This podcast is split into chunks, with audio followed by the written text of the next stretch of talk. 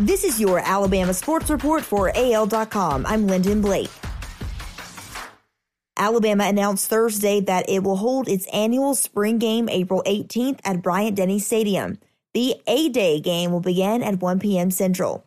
Because of ongoing construction at Bryant Denny Stadium, capacity in the 101,000 seat venue will be limited to between 30,000 and 35,000 spectators. The first 43 days of 2020 have been pretty quiet for what has been a revolving door at the Crimson Tide coaching facility. After four assistant coaches' jobs changed hands this time two years ago and seven more swapped in 2019, Alabama has hired just one new coach this offseason. Freddie Roach was officially hired as the defensive line coach February 6th after Brian Baker was announced as the new assistant coach for the Colts. Should this hold, Alabama would be in place for the most stable offseason after a string of chaotic December February transitions.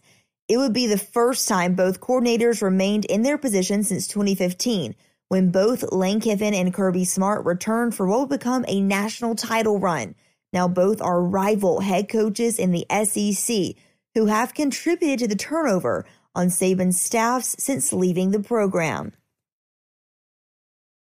When Kerryon Johnson went down with a knee injury in Detroit's sixth game of the season, it was one of several oh no moments for the Lions in the 2019 campaign, but it might pay a dividend in the 2021.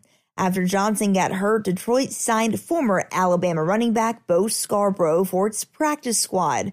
11 days after joining the Lions, he moved up to the active roster and into the starting lineup. Now Detroit thinks by pairing a slasher and a pounder, it has a one two punch waiting for its opponents next season. So does one of the Lions' most famous fans, Pro Football Hall of Fame running back Barry Sanders. He said, I think that would be a good combination. He said that while making the media rounds for Rocket Mortgage in the Super Bowl. He added, I think they'll be tough to defend. The plan Tuesday was to have injured Herb Jones, Bama's defensive specialist, back on a limited basis next week because of a whole broken wrist thing. He's been in a cast for a few weeks since the fracture and the January 29th loss to LSU, with no public guarantee to be back anytime this year. Yet there he was Wednesday night, checking into the game in Auburn Arena after an ugly opening four minutes for the Tide. So is Herb back?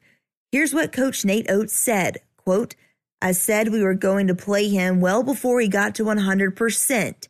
He just wants to play. He wants to help the team, and he helped us last night.